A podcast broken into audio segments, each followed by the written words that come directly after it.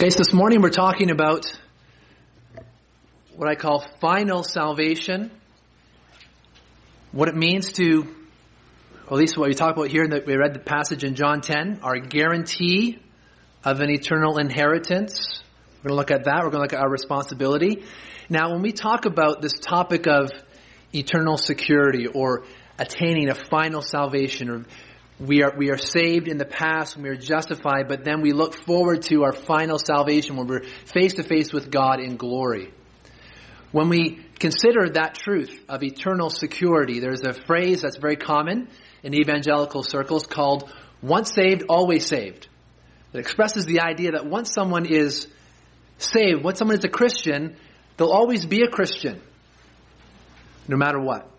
Now, sometimes that phrase is prone to misunderstanding. It's often misunderstood and misapplied. And so today we're going to look at this topic of once saved, always saved. We're going to jump right into it this morning. I'm going to give you three different statements, three different theses that relate to this topic of eternal security, this topic of once saved, always saved. Okay, a guaranteed inheritance for believers. Okay, three different statements, and then we'll think about some implications and some applications following that. Okay, so the first statement is this True Christians must persevere. Okay? Kind of have it short so it's memorable. True Christians must persevere. Now I want to show you this from Scripture. And what I mean by this is final salvation, you know, attaining heaven in glory with the Father, Son, and Spirit depends on, okay, Final salvation depends on a person's perseverance in faith, love, and good works or holiness. Okay? I want to show you that from Scripture. True Christians must persevere. That is, final salvation depends on someone continuing in faith and in love and in holiness. Okay? So the first one, persevering in faith. You might want to jot down these verses. You won't have time to flip to them all. I'm just going to read a number of verses when consider this that final salvation depends on someone's perseverance and faith. Colossians 1 21 to 23 says this. And you, who were once alienated and hostile in mind, doing evil deeds, he has now reconciled in his body of flesh by his death, in order to present you holy and blameless and above reproach before him. Beautiful gospel. And verse 23 says, if indeed you continue in the faith, stable and steadfast, not shifting from the hope of the gospel that you heard. That is final salvation, that this is a reality for you, depends on your continuance in the faith. It says, if indeed you continue in the faith, stable and steadfast, not shifting from the hope of the gospel that you heard. John 8:31 says this. Jesus said to the Jews who had believed him, he said this, this to them, if you abide in my word, that is, if you remain in my word, you are truly my disciples. If you forsake my word, you are not my disciples. If you remain in my word, Jesus says, you are truly my disciples. 2 Timothy 2, 11 to 12 says this, if we have died with him, we will also live with him. If we endure, we will also reign with him. If we deny him, it says, he will also deny us. Matthew 10:22, Jesus says there, the one who endures to the end will be, will be saved. That is, if you don't endure in faith, if you don't persevere in faith, you'll not be saved. Okay, this is what the scriptures say. I know we're thinking now, well, does that mean salvation depends on works? Does that mean salvation depends on something we do? We're going to get there, but we must agree with these scriptures that our final salvation depends on a persevering faith, a continuance in faith. We must cling to Christ through faith till the end in order to gain final salvation. If a person turns their back on Christ, if a person no longer believes, if they deny Christ, then they have no assurance the promises, speaking of redemption, apply to them. They have, they have forfeit these promises, forfeit salvation. It's lost. Next, not only do we say, scriptures say we must persevere in faith, scriptures say we must persevere in love. Must persevere in love. Final salvation depends on a person's perseverance, continuance in love. 1 John 3:14 says this. We know that we have passed out of death into life because. Okay, now if we were to finish that sentence without reading the rest of that verse, we say, well, I, I know I've passed from death to life because I, I believe, because I made a decision. But he says in 1 John 3.14, we know that we have passed out of death into life because we love the brothers. Whoever does not love abides in death. Abides in death. If you don't love the brothers, the brothers and sisters, don't love the church, John is saying, then you abide in death. We know that we pass out of death into life because we love the brothers. 1 John 4 8 says, Anyone who does not love does not know God because God is love. So if there's someone who does not love, doesn't love God, doesn't love the brothers, they don't know God. We must persevere, we must continue in love, love for God and love for the brothers. 1 John 4 20 and 21 says this if anyone says, I love God, and hates his brother, he's a liar.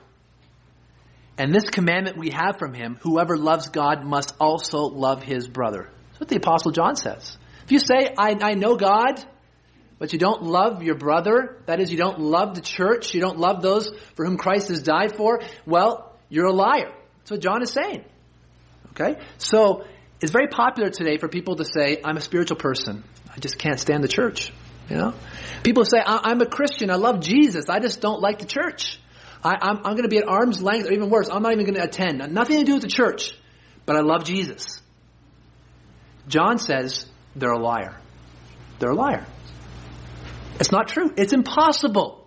We know that we have been born again. We know that we love God because we love the brothers. If anyone says that, John says they are a liar. Love for Christ's church, your brothers and sisters in Christ, is a necessary, it's a defining virtue of true Christianity. Without it, one cannot be a Christian. Cannot be a Christian. So we must persevere in faith. We must persevere in love. And the Bible also teaches we must persevere in holiness, in good works. Listen to these verses. James 2:17. It says faith by itself if it does not have works is dead. That is, it's useless. It's of no value. Faith by itself, if it does not have works, it's dead. Hebrews 12:14 says this way. It says strive strive for peace with everyone and strive for the holiness without which no one will see the Lord. See how it puts it there? Strive for holiness, because without it, you're not going to see the Lord. A Christian must persevere in faith, in love, and in holiness and good works. The scripture says, don't be deceived. If someone says, I'm a Christian, but there's no good works, there's no holiness, no striving for it, they have no confidence that they're going to see God. Galatians 6 9 says this, Let us not grow weary of doing good for in due season we will reap. And that passage is talking about eternal life. He's talking about eternal life, Galatians 6, verse 8. He says, Let us not grow weary of doing good, for in due season we will reap eternal life if we do not give up.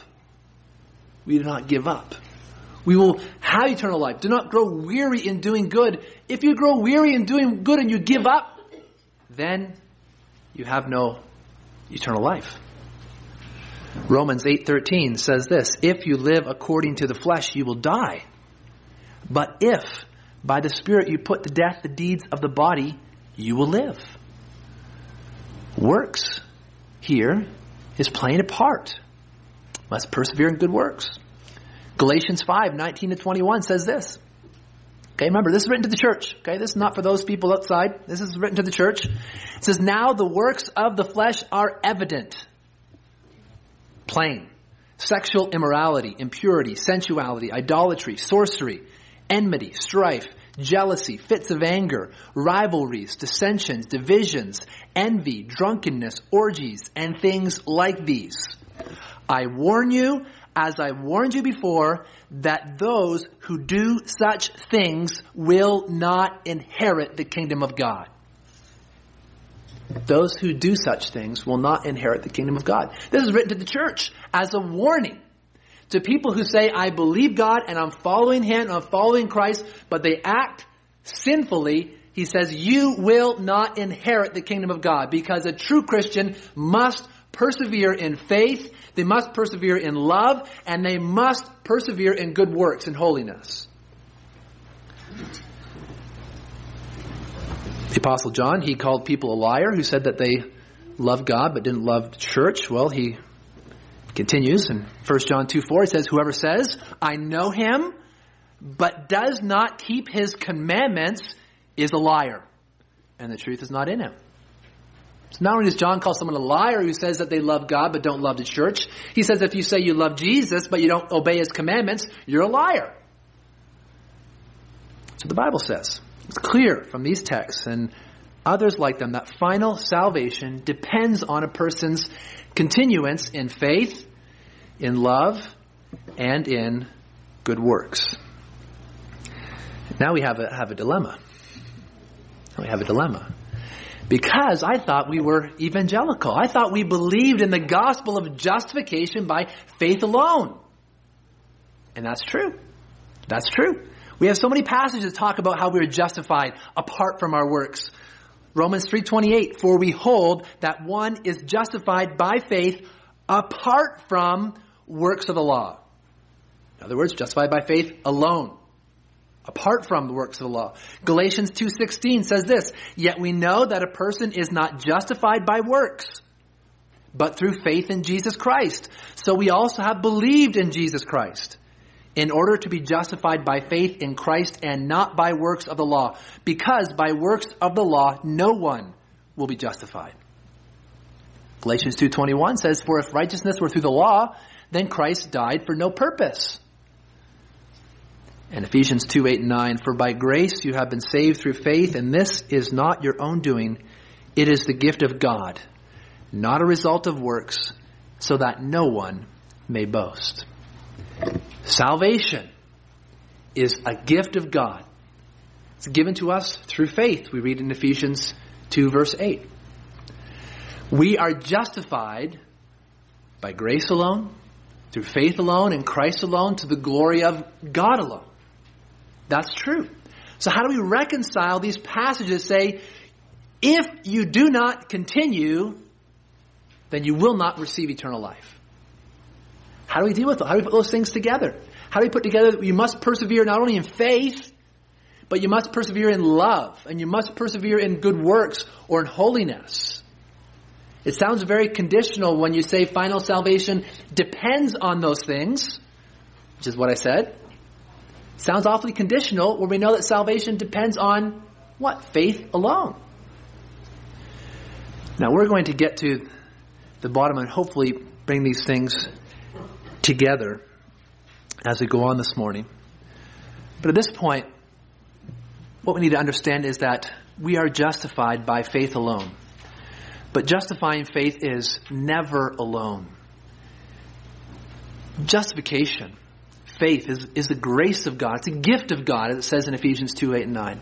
Not only does God give the gift of salvation and of faith and of justification, but He gives us the other graces of love, and of good works, of holiness. Enduring faith is a gift just like the other things, as I've mentioned. Now, we're going to elaborate further, but I want to go on to my second thesis. Okay, so the first thesis true Christians must persevere. They must persevere. The second thing I want you to see in Scripture this morning true Christians will persevere. Okay? First thing, true Christians must persevere. The second, true Christians will persevere without fail. First text I want to read to you is Romans 8, 30 to 39. Okay, Romans 8, 30 to 39. As we reflect on True Christians will persevere. It says in this passage, and those whom he predestined, speaking of God, he also called. And those whom he called, he also justified. And those whom he justified, he also glorified. What shall we say to these things? If God is for us, who can be against us? He who did not spare his own son, but gave him up for us all, how will he not also with him graciously give us all things? Who shall bring any charge against God's elect? It is God who justifies. Who is to condemn? Christ Jesus is the one who died more than that, who was raised, who is at the right hand of God, who indeed is interceding for us. Who shall separate us from the love of Christ? Shall tribulation or distress or persecution or famine or nakedness or danger or sword? No. In all these things we are more than conquerors through him who loved us. For I'm sure that neither death, nor life, nor angels, nor rulers, nor things present, nor things to come, nor powers, nor height, nor depth, nor anything else in all creation will be able to separate us from the love of God in Christ Jesus our Lord. And so as we consider this text, true Christians will persevere. They will persevere. And we can ask, why will God's people persevere? Because it is God who predestines, God who calls, God who justifies, God who glorifies, God who has sent his son to die in our place, who has risen again in our place, who now intercedes for us. So what charge can anyone bring against us? Because it's God who justifies. What, what can separate us from the love of God? God's powerful love is set upon His people. There's nothing that can separate us from God's love. Whether famine, persecution, sword, nothing can separate us from the love of God expressed through Christ Jesus. He said, if, God has loved us in such a way that He sent His own Son to die for us, how will He not with Him graciously give us all things? Things are guaranteed. Eternal life is guaranteed because God has given us the greater thing in His own Son and His death. And some of this passage is clear. True Christians will persevere, and they're going to do it because God is the author of their salvation. And He's going to guarantee that nothing is going to separate us from His love. The second text, as we consider this truth, is one that was read this morning, John 10. If you still have that open, I'm going to read that again. John chapter 10.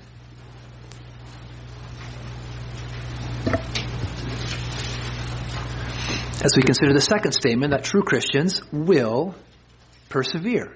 True Christians will persevere. John chapter 10, I'm going to read the same passage, 22 to 30. At that time, the Feast of Dedication took place at Jerusalem. It was winter, and Jesus was walking in the temple in the colonnade of Solomon. So the Jews gathered around him and said to him, How long will you keep us in suspense? If you are the Christ, tell us plainly. Jesus answered them, I told you, and you do not believe. The works that I do in my Father's name bear witness about me. But you do not believe because you are not among my sheep. My sheep hear my voice, and I know them, and they follow me. I give them eternal life, and they will never perish and no one will snatch them out of my hand. My Father, who has given them to me, is greater than all, and no one is able to snatch them out of my Father's hand. I and the Father are one. Now, when he says here, I and the Father are one, he's not talking about an ontological reality of being in the Trinity. He's talking here about how both he and Father are unified on this one point of preserving the sheep. So not one of them is lost. Okay? So if anyone says that true Christians can lose their salvation, they're saying that Jesus is a liar. Because Jesus says He will ensure, He will give them eternal life, and they will never perish. And no one will snatch them out of my hand. My Father who has given to me is greater than all, and no one is able to snatch them out of the Father's hand. Both Father and Son are keeping His sheep from perishing. Jesus said early in this passage, I am the good shepherd. I lay down my life for the sheep. That's why they are saved, because Christ gave his life for them. So this passage is instructive to us, telling us that true Christians will persevere. Okay, they will be saved. It also helps us to bring these ideas together about how true Christian must persevere and will persevere. Because look what it says in verse 27. It says in verse 27. It says, My sheep hear my voice, and I know them, and they follow me. They follow me. What are the characteristics of a sheep here? They hear the voice of Jesus. That is when God speaks in His Word. The sheep hear it. They recognize it for who it is. That's, that's Jesus. That's my Lord. That's the one who, who promises me these things. That's the one who speaks the very words of God, and I believe. And not only that, but He says, my sheep follow me. My sheep follow me. What does it mean to follow Jesus? It means to endure, to persevere in faith and love and good works. Okay? So he's tying these two ideas together, how a true Christian must persevere. That is, they follow Jesus, they obey his commands, they love God, they love others, they continue in the faith. They are righteous. And it says that Jesus gives them eternal life and they will never perish. Now the reason why Jesus gave them eternal life is not because, well, these people here worked really hard and so now have earned the right to be called my sheep. That's not what he says. Not what he says. He tells the Pharisees, he goes, You don't believe because you're not among my sheep. My sheep believe. My sheep hear my voice, and I know them, and they follow me, and I give them eternal life, and they will never perish. So we've been reflecting on the last number of weeks salvation, a gift of God, Father, Son, and Spirit at work. Okay, so we see in this text is that Christ keeps his sheep. Sheep are those who believe, who love, who follow him, who obey him, we could say. And Christ preserves them in faith, love, and good works. Okay? Now, I want to start trying to connect these dots. Okay? The third statement we're going to look at this morning.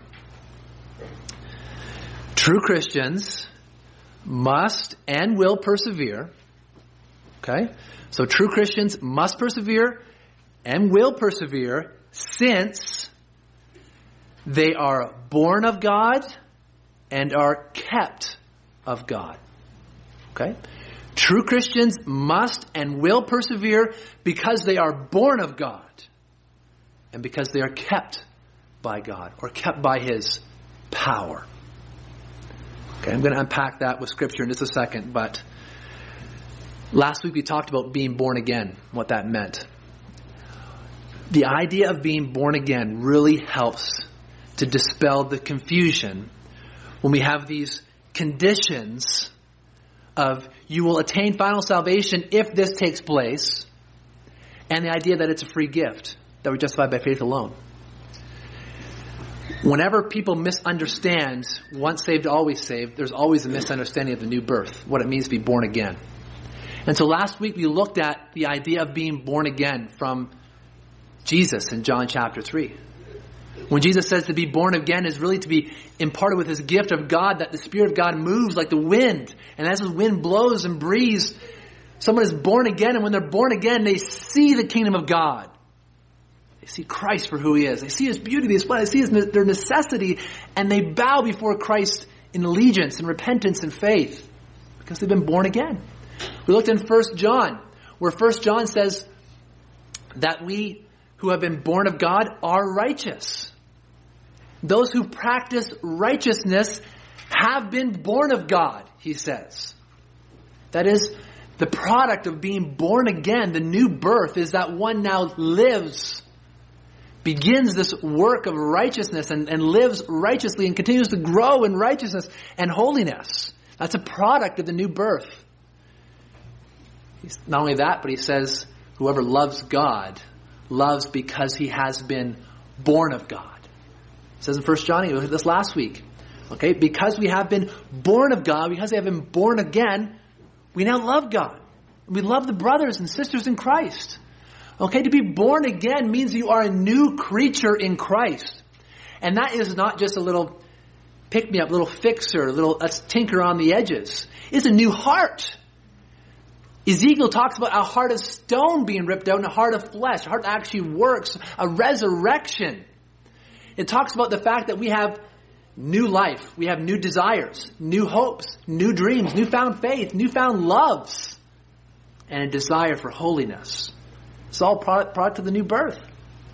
And also in 1 John 5 1, we saw last week, it says, Whoever believes that Jesus is the Christ has been born of God. Why do I believe that Jesus is the Christ? Because I've been born again. Because I've been made new. And so I'm given eyes to see and ears to hear the wonderful glories of our Lord and Savior Jesus Christ. It's so key to understand this because our salvation is completely by grace. We are justified by faith alone and by grace alone. We are saved by God's power, His initiative, His mercy.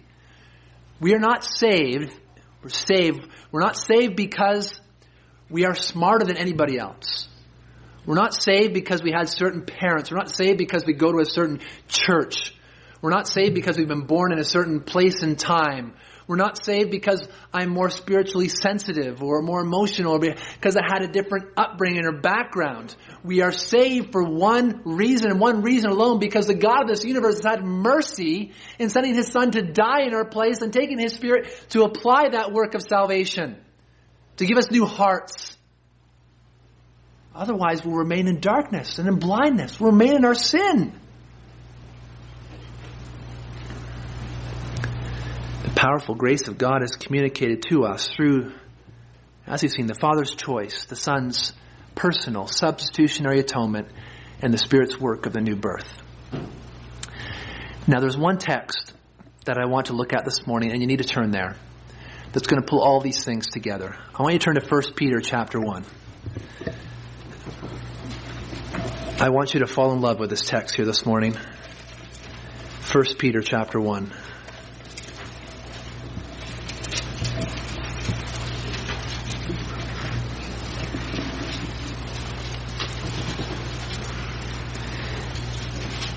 This passage is going to take all the dots and just pull them all together to give us a clear picture of the new birth.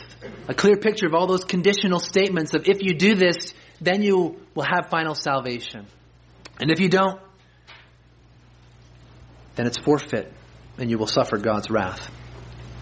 And we're justified by faith alone. How does that all work? 1 Peter 1 verses 3 and 5 are going to tie these things together beautifully. This is such a great passage. Look at, look at this. 1 Peter 1, starting in verse 3. It says, Blessed be the God and Father of our Lord Jesus Christ. According to his great mercy, he has caused us to be born again to a living hope through the resurrection of Jesus Christ from the dead to an inheritance that is imperishable, undefiled, and unfading, kept in heaven for you. Who, by God's power, are being guarded through faith for a salvation ready to be revealed in the last time.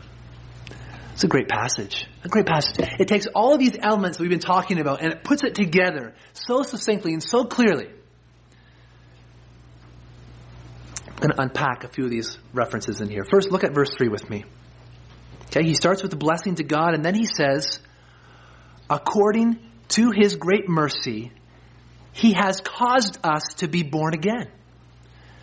Okay, this is what we saw last week in John chapter 3 when Jesus says, you know, you must be born again, and he talks about the wind. Now, we must be born of God, is what First John is saying. You, you live righteously, you have faith, and you love because you've been born of God. This has been an act of sovereign grace in your life. So we have Jesus taught that, we have John taught that, we have Paul, of course, teaching that all over the place. And here we have it in Peter as well. God has caused you to be born again according to his great mercy. We didn't do it. He did it. Okay? That's the first thing I want you to notice. Second thing, It continues in verse 3. According to his great mercy, he has caused us to be born again to a living hope through the resurrection of Jesus Christ from the dead. A few weeks ago, we looked at the efficacy, the effectiveness of the atonement of Jesus Christ. Spent two weeks looking at it. On the effectiveness, the power of Christ's atonement to accomplish that which he set out to accomplish. This verse wonderfully begins to start pulling those threads together for us. God in his mercy has caused us to be born again. Not unrelated from the atonement, but it was through the death and the resurrection of Jesus Christ that this happened. That is, there's a causal connection between the atonement of Christ and the new birth. How, how did the new birth cause in us? It was through the resurrection of Jesus Christ. It caused us to be born again to living hope through the resurrection of Jesus Christ from the dead. It is because Christ has died in the place of sinners and rose again in their place that sinners are to a living hope. All of this is because of God's great mercy. Okay? All this is because of God's great mercy. And so here we see the atonement tied in with the new birth. Third thing I want you to see from this passage in verse number four. Okay, this living hope. What is this living hope? In verse four, it says this To an inheritance that is imperishable, undefiled, and unfading, kept in heaven for you. So we've been talking about true Christians will persevere. True Christians will attain the final salvation. Jesus Christ will save his sheep. He, none will perish. God's love. Nothing will ever separate us from God's love. It says right here we have an inheritance that is undefiled, unfading, imperishable, and kept in heaven, being guarded, reserved for you. It's a guaranteed inheritance because of God's mercy because of the new birth, because of the atonement and the resurrection, because of the things that God has done, this is now guaranteed for you. It's an incredible, an incredible privilege. Think about it. We're undeserving sinners. Nothing to deserve this. Blessed be God to his mercy, but according to his great mercy, he's caused us to be born again. He died and rose in our place. He's reserved this inheritance that's imperishable, undefiled, unfaded, waiting in heaven for us. What have we done? We've brought our sin. That's it. It's amazing. Amazing. This is a testament to God's lavish grace and mercy. Gra- lavish grace and mercy. Now, we looked at verses that told us the need to persevere for fi- final salvation. You must continue in the faith. You must continue in love. You must continue in good works or in holiness. You must strive for holiness without which no one will see the Lord. Now, verse 5 pulls those things together for us. Look at, look at verse 5. He says, Who, by God's power, are being guarded through faith for a salvation ready to be revealed at the last time. Okay? Who by God's power are being guarded through faith for a salvation ready to be revealed at the last time. That is for those whom Christ has died, those whom have been born again, caused by God, for those who have been lavishly given grace and extended such wonderful mercy, have this inheritance that is imperishable, undefiled, waiting in heaven for you. God by His power and grace is guarding us for this salvation ready to be revealed in the last time. He's keeping us. And how is He keeping us? He's keeping us through faith, it says. That is, God is keeping us faithful. The only reason why I don't not become an unbeliever and turn my back on all of this is because God is keeping me faithful. That's it. If it was not for God's sovereign power at work in my life or in your life, you would become an unbeliever in a second. We're sustained by God's grace. God is keeping us by His power, it says, through faith. God is keeping us faithful. God is keeping us in His love. God is keeping us in holiness and righteousness. The reason why I or you or anyone clings to Christ and pursues holiness and continues in love is because God's power is at work to guard you and to keep you through faith. This is an amazing passage. And now you know why it begins with, in verse number three, Blessed be the God and Father of our Lord Jesus Christ.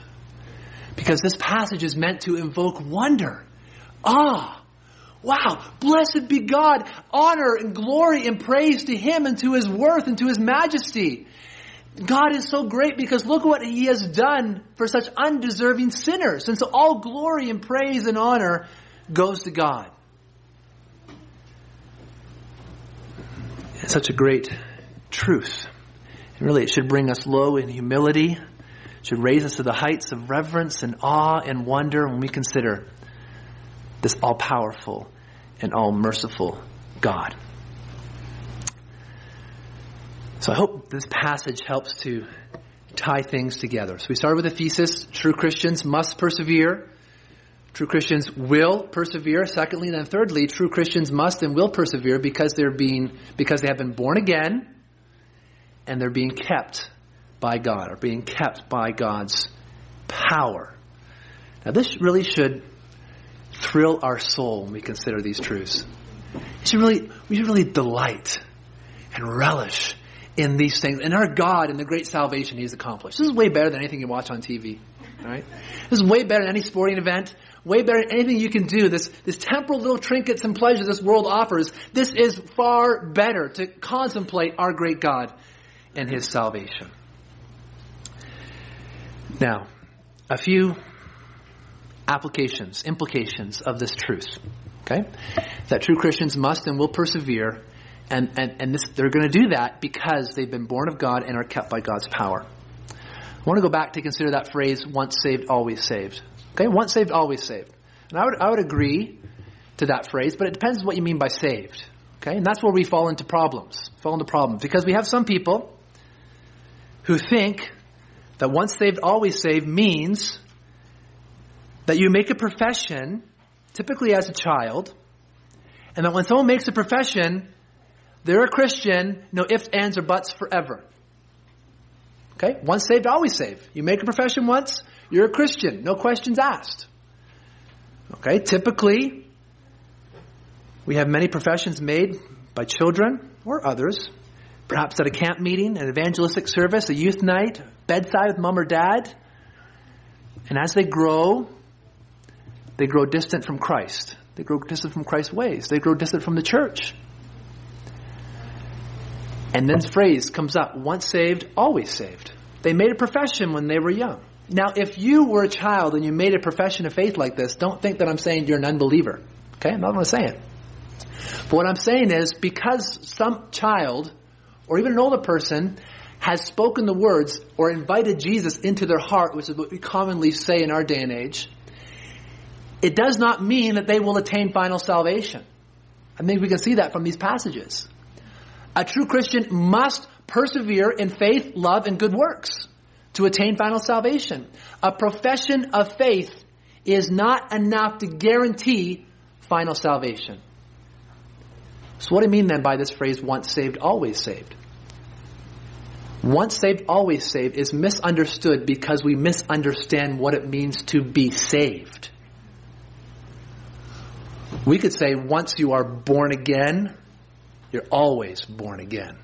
And we could say yes, amen. And that's what saved means. Once converted, always converted. We can say amen. Once saved, always saved. We can say amen. When you say saved, what we mean is born again. We mean that you've been converted. You've had a supernatural work of God where His Holy Spirit has invaded your life. And you have new hopes and new dreams and new desires, and you strive for holiness. And you love the church with all of our imperfections. You love the church. You love Christ and you will stay faithful. Yes, we'll all waver here and there with doubts. We'll all struggle with sin. It's not perfection, but it's a direction. And Jesus Christ will be working in us to keep us faithful, to keep us in His love, and to keep us pursuing holiness and seeing progress as we fight the fight of sin. And so once saved, always saved can be misunderstood. People correctly understand the enduring grace of God, but they misunderstand what it looks like to be a true child of God. Okay? So once saved, always saved. I would agree, but let's make sure we understand what saved truly is. Okay? Now, the second way that this phrase sometimes used, or actually this phrase sometimes even um, completely disregarded. Once saved, always saved, that's unbiblical. And some people say, well, it's, it's so unbiblical that, you know, people can lose their salvation. You, you, you can be saved and then you could lose your salvation. And I think in this case as well, they're misunderstanding the nature of the new birth. They're misunderstanding what it means to be born again. They correctly understand that you need to persevere in faith, love, and good works. But they misunderstand the enduring grace of God in the new birth. They neglect the promises of John 10, Romans 8, 1 Peter 1, like we've just saw, which say that we are guaranteed an inheritance and we are being kept by the power of God. Okay? And so the new birth, the doctrine of the new birth tells us that we can't be reborn uh, a second time or born into, like once someone is born again, that's it. God has now this child or daughter of God that is going to be made perfect, made complete. In Romans 8, there's an unbroken chain between God has predestined, calling, justified, glorified. No one falls off the train. Everyone makes it to the end who's been predestined, called, justified, and glorified. When we are born again, we remain born again. No one can lose their salvation in that sense of the word. So God will preserve those who are His so that those who are His will persevere. And so if we ask, why is anyone saved? It's all of God's grace, 100%. Why does anyone stay in that state of grace? Why do they stay saved? Again, it's all of God's grace, 100%. That's why this doctrine has historically been called uh, not once saved, always saved, or not, um, but it's been historically called the perseverance of the saints. I like that word so much better because it talks about not only what God is doing, you know, the saints will persevere. Why? Because God preserves them. So God is preserving the saints and they're persevering. They're persevering in faith and love and good works. Why? Because they're being kept by the power of God. And so we talk about the perseverance of the saints. We can hopefully avoid some of those errors that we have in the phrase that's more memorable once saved, always saved. Now, as we consider the implications of that, what happens to people then, or what should we think about people who make a profession to follow Christ and then at a later time fall away? They make a profession to follow Christ, perhaps in their youth, and as they grow up, they live immoral lives. They, they, and when I mean immoral lives, I'm talking about morality defined in the scriptures. You know, their sexual ethic is not one that aligns with scripture, but one that aligns with the world. The things that they watch, things that they delight in, are the things the world delights in. They love the world. Okay, and their lives are indistinguishable from people in the world. They made a profession when they were young, but now they live like the world. They don't, they don't love the church. They don't continue in the faith. They don't continue in good works. They're not holy. They're not living righteously. So what should we do in such a case? What should we do in such a case? It is not that they fell out of Christ or lost saving grace or lost their salvation. Okay, those aren't options because we see that in John 10 and Romans 8, 1 Peter 1. That's an impossibility. No one can lose their salvation. So what happens then when someone professes Christ but then does not persevere in faith, love, and holiness? Well, 1 John 2.19 is instructive for us because 1 John 2.19 tells us that they were never saved. They were never saved. They may have looked like sheep for a time, but now they've fallen away, and now it becomes plain that they never experienced salvation. 1 John 2.19 says this. It says, they went out from us as they left us. They left the church. But they were not of us. For if they had been of us, they would have continued with us. But they went out that it might become plain that they are all not of us. So what's John saying here? They've forsaken our teaching. They've forsaken the church. And now it is plain, it is evident that they were never one of us. They were in our midst for a time. They taught our classes. As these, these were teachers in the church. As he's talking about, these are people that are among us. They looked a lot like us, but now they've left us. They've left the teaching. They left the church. And he says it's plain that they were never one of us. They never had salvation. So what should we do if we know people who have made a profession of faith, but now evidence no fruit of it, who are not persevering in faith, or perhaps they still give intellectual assent, but they're not persevering in true biblical faith. They're not persevering in true biblical Christian love, love for God and love for the church. They're not persevering in true holiness, striving for holiness. What should we do in that case? Should we just write them off and say, well, look what it says in 1 John. It's plain. They're not one of us. It's too bad for them. No, that's not what we're going to say. May, may we never have those kinds of thoughts. Maybe we think, oh, maybe, well, I guess they're not one of the elect, they're not one of the sheep. No, we should never think that way. These people need repentance and faith. And you know one thing they need the most? People who say that they were a Christian at one point and now they've grown past it and I'm not, eh, maybe they call themselves a Christian still, but they're not persevering in faith and love and good works. What they need to know is that they are turning their back. They're walking away from something that they have never actually experienced. Because First John says that they were never one of us. It's plain, it's evident, he says.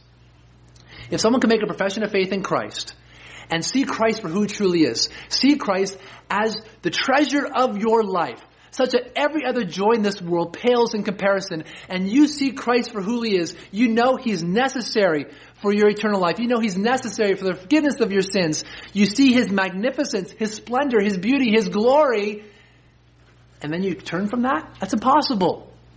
No one can turn from the joy of God, of love for him. And so people who make a profession of faith and then live like they're not a Christian later in life, they have never been born again. That's what John is saying. They've never been born again. And we need to tell them that. That they have never experienced a new birth. You know, perhaps they left Christianity because they didn't see the power of God in their life to eradicate sin. And so they've left it. Well, they've never experienced a new birth. They never had the power of God in their life to eradicate sin. They've never experienced what it's like to have your eyes opened and to see Christ for the lovely person that He truly is. They've never seen the Word for the very Word of God because they haven't been born again. And so they're leaving something that they haven't actually experienced. They think they do, but they've never been born again. And so we must tell them they're in grave danger. They're in danger of hell. They're in danger of God's final judgment. They're in desperate need of repentance and faith. They desperately need to come to Christ. We can't have an attitude of, let's cross our fingers and just hope and see. They made a profession when they were younger. John says it's evident that they're not one of us. It's plain. It's plain. Read First John. He, he says, says it over and over again. It's plain, it's plain, it's plain. Who are the children of God and who are the children of devil? It's plain. So we must tell them. We must tell them that they need to turn to Christ.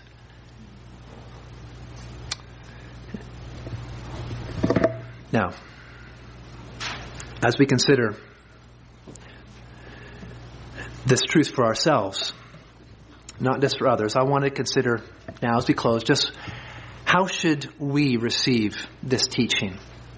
This idea that we must persevere and that we will persevere as true believers. How do we receive such teaching?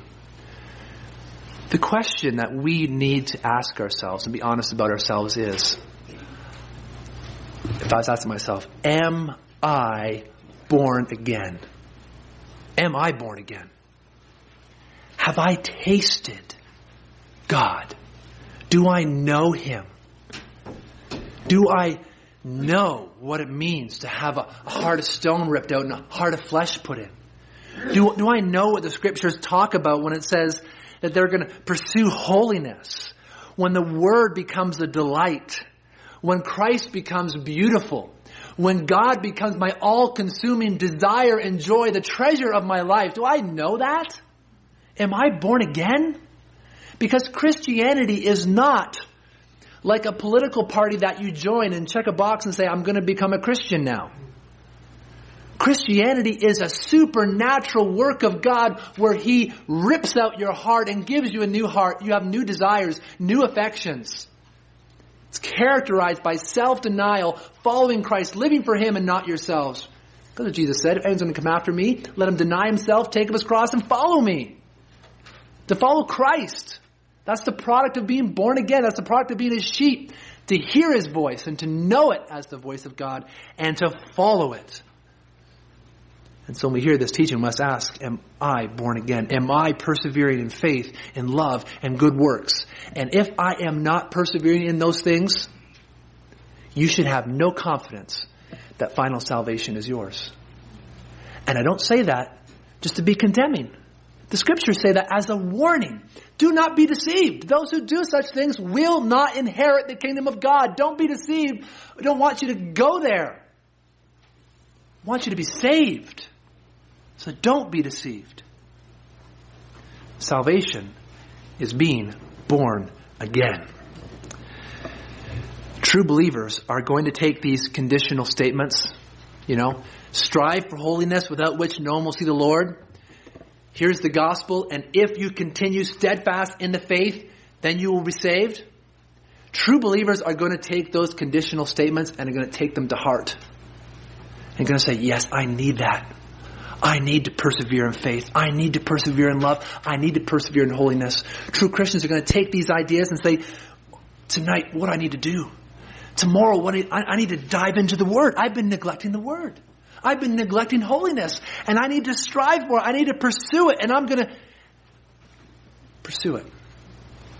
These warning passages of Scripture are going to ignite a flame in true believers' hearts. They're the grace of God actually to preserve you and to keep you in the faith.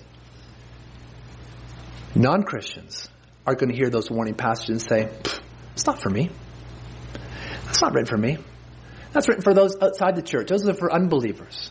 I, am I'm, I'm, I'm one of God's elect. Um, I, I, don't, I don't need that. My life is, is just fine. I'm, I'm safe where I am.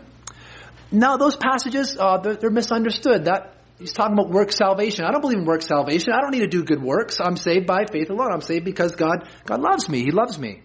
And so I don't need to obey that. It's not talking about me. But if that's our attitude, we're not true disciples of Christ. We're playing games. We're playing church. But we're not true disciples of Christ. True disciples of Christ are going to heed these warnings and strive and strive. It's my prayer that by God's grace that none of you fall into this trap of thinking these verses don't apply to me.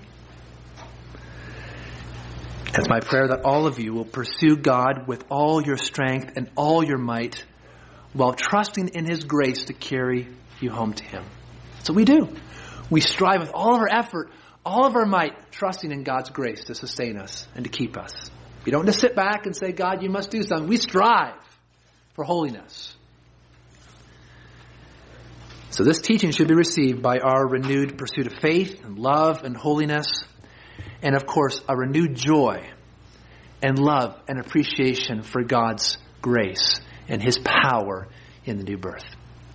Blessed be the God of our Father, Lord Jesus Christ. Amen. Let's pray.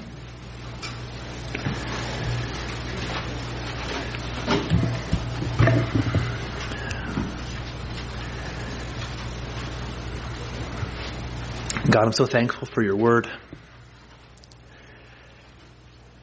I'm so thankful that your word challenges us on false conceptions and ideas. I'm so thankful that you are so gracious and kind to us, not only to send your son to die, but to give us your word, to give us these warnings that if they are not heeded, then we are destined for hellfire. Oh God, you give us these warnings out of your love and your mercy and compassion. And so we pray that we would be a people who are marked by repentance and faith. People who are marked by a persevering tenacity and faith in love and in good works.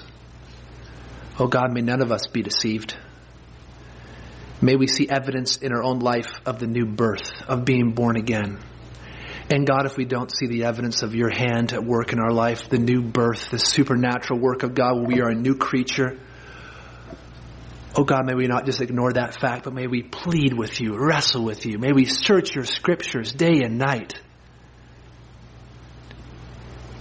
And pour our heart to you, and may you be merciful and grant life.